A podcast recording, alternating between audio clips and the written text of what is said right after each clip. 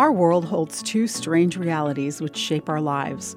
Every day there is birth and new life, and yet we see daily decay and death at work. I'm Bonnie Sala with Reset. Each of us lives pressed between the hope and celebration of new life and the mourning of loss. One family celebrated the birth of a new baby on the very same day their grandmother, matriarch of their family, passed away.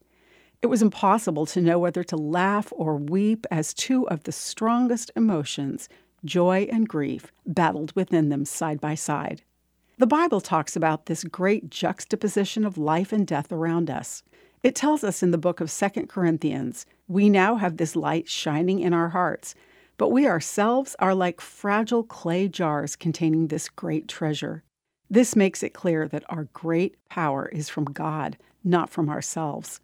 That is why we never give up. Though our bodies are dying, our spirits are being renewed every day. When you follow Jesus, you have a unique, eternal hope that embraces the joy that even when everything in this world is imperfect and passing away, we live for an unseen, eternal kingdom that will never pass away. Even though our bodies get older and frailer, our minds feebler, our spirits are becoming ever more like Jesus and getting closer to final perfection in His presence.